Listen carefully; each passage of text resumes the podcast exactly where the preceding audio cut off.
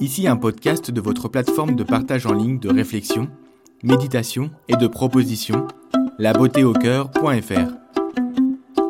C'est un podcast pour celles et ceux qui souhaitent cultiver, par l'art et la beauté, un art de vivre en société, empreint de poésie et de gratuité.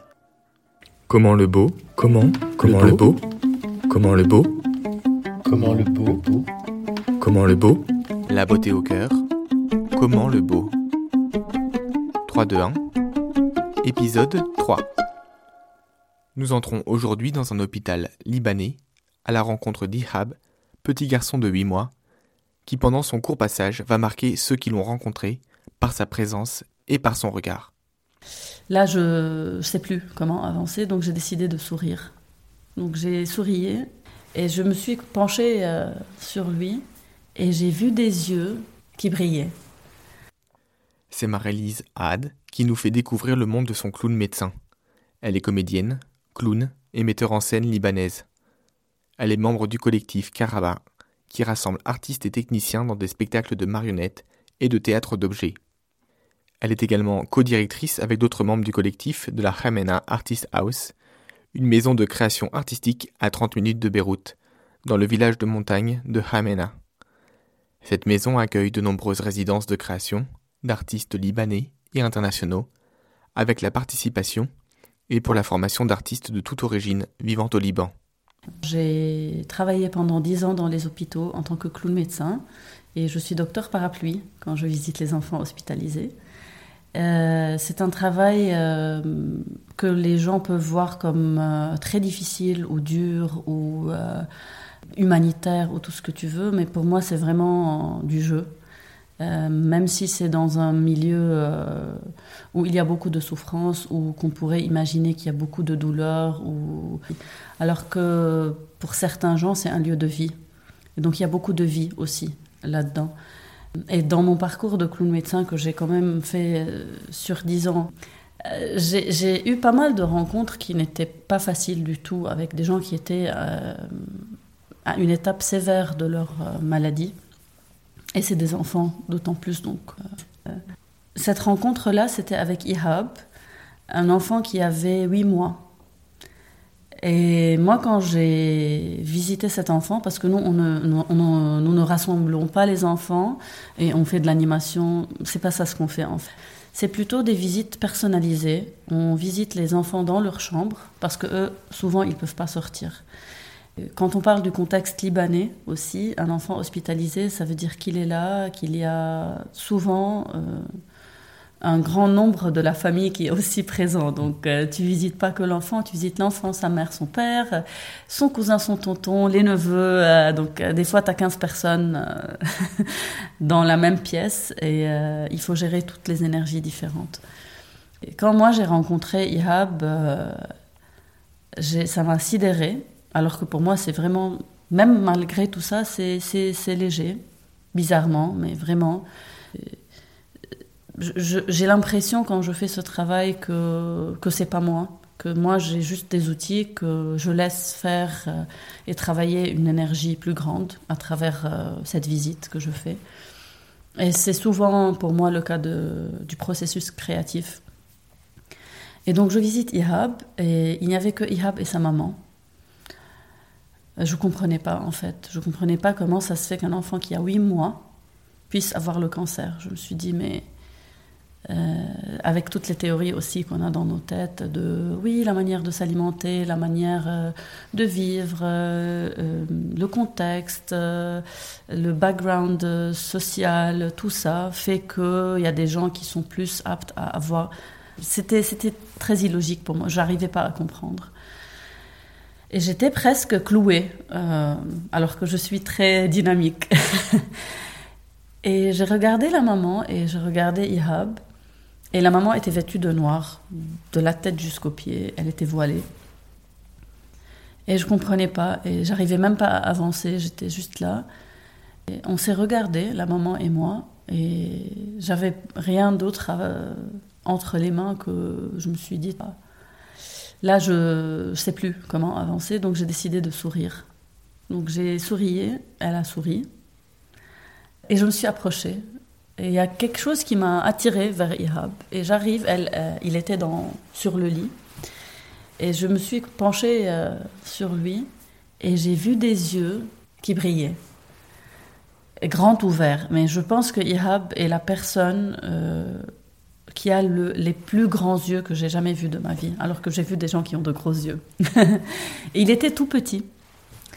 Euh, et je me rappelle euh, que mon intervention ce jour-là, alors que je suis beaucoup dans euh, des gestes ou des... Parce que le travail du clown aussi, il est très physique. Ce jour-là, c'était juste Ihab et moi qui se regardaient. Et j'ai eu comme cette connexion immense avec lui. Vraiment, j'ai senti que un truc qui me dépassait en fait, et que j'étais là juste à le regarder avec toutes les doutes, toutes les peurs, tout, tout, les, tout, tout, tout, ce qui me... En fait, je comprenais plus rien, mais je me dis, ok, juste on se regarde. Et il avait un sourire, tu sais, les enfants, des fois, ils sourient d'une manière un peu... Tu te dis, il a tout compris, mais moi, j'ai rien compris. et donc, je me suis contentée à ça. Et j'avais dans mes poches des petites bouteilles comme ceux dans lesquelles on met les lettres et on, on met dans la merde, comme dans les films. Et moi, j'ai des, des, des, bouteilles miniatures dans lesquelles il y a des petites pierres colorées. Et ce que j'ai fait, j'ai pris une de ma poche, je l'ai ouverte. Et la maman me regardait, et c'était très, très, très léger. Et je lui ai demandé, j'ai demandé à la maman si elle a jamais entendu parler du bisou volant. Elle m'a dit non. Alors je lui ai montré, j'ai fait un bisou et il, il s'est envolé, j'ai couru derrière, je l'ai attrapé et je l'ai mis dans la boîte pour dire que, euh, pour qu'il s'échappe et que ça puisse euh, rester avec Ihab. Et que cette bouteille était magique et que euh, à chaque fois, chaque jour, quand elle ouvre, il y aura, elle aura, comment dire, les bisous se germeraient comme, comme s'ils poussaient. Donc elle peut en prendre tous les jours. Et je suis partie après. Et nous, nos visites aux hôpitaux sont des visites hebdomadaires. Donc j'ai continué de, de, visiter Ihab. Il était parti quand il avait un an et deux mois.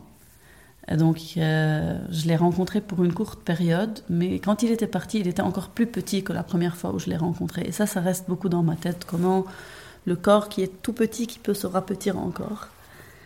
Et après son départ, euh, on savait tous qu'il allait partir. Euh, il y a une journée où je rendais visite au même hôpital et normalement je ne devais pas rencontrer sa maman parce que lui il n'était plus là. Et je rentre et au fond du couloir je la vois et je la reconnais tout de suite parce qu'elle a un corps particulier aussi. Elle est un peu euh, comme un petit pingouin. et là, comme le premier jour où j'ai rencontré Ihab, je scotch. Je, je suis plantée parce que là, je savais qu'il n'était plus là et qu'elle était en noir encore. On s'est regardé de, de, loin, vraiment, et je me rappelle très bien, au fond du couloir, derrière elle, il y avait une fenêtre, il y avait beaucoup de lumière, donc j'arrivais pas à voir ses yeux. Et elle, on s'est arrêtés toutes les deux comme ça, et comme s'il y avait un aimant, on s'est approchés toutes les deux. On est, on est arrivés très proches, on s'est pris dans les bras, on n'a pas dit un mot, on s'est quittés, et elle avait un sourire que j'ai envié. Je me suis dit, euh, cette femme vient de, perdre son petit et elle peut avoir ce sourire sur son visage. Et j'ai trouvé ça d'une croyance en l'humanité et en la vie tellement grande euh, que ça m'a beaucoup, beaucoup euh, euh, nourri et, que je transporte beaucoup avec moi. Et à chaque fois que je fatigue de ce travail, parce qu'il est parfois fatigant, mais vraiment, le, le, le, comment dire, le fuel qui, qui me remet en marche, c'est l'image d'Ihab. Et je me, vraiment, je ferme les yeux. Des fois, je me dis, OK, Ihab. Et je repars à l'hôpital. Et je trouve que c'est une rencontre qui est vraiment hors de l'ordinaire parce que j'ai jamais. Euh, j'ai parlé avec lui après, dans les visites hebdomadaires, je lui ai raconté des histoires, euh, j'ai chanté une chanson. Euh, moi, j'ai échangé des mots avec lui, mais lui, jamais parce qu'il était pas encore en mesure de, dire des mots, mais je pense qu'il m'a dit beaucoup plus. Et je trouve ça vraiment un, énorme cadeau d'avoir euh, rencontré Ihab. Et par moments, euh, parce que je suis aussi rêveuse et que je crois beaucoup aux, humains qui sont des surhumains, dans la mesure où c'est des anges plutôt, je pense que Ihab en était un. Et le fait de l'avoir rencontré me rassure beaucoup dans le fait que euh, n'importe les situations qu'on vit ou à quel point elles peuvent être euh, lourdes ou obscures, des fois, il y a une personne qui peut faire l'équilibre. En fait. Et je trouve ça très beau parce que tout ne passe pas par le mental. Et je pense qu'aujourd'hui, nos sociétés ont besoin de beaucoup plus que le mental, de faire confiance. Euh, sur un plan complètement différent. Euh, mais, c'est fou pour moi parce que c'est passé par le regard avec Ihab. C'est passé par l'énergie et par le sourire. Et, quand je pense à ça, je revois sa chambre et c'est lumineux. C'est une image qui me nourrit beaucoup.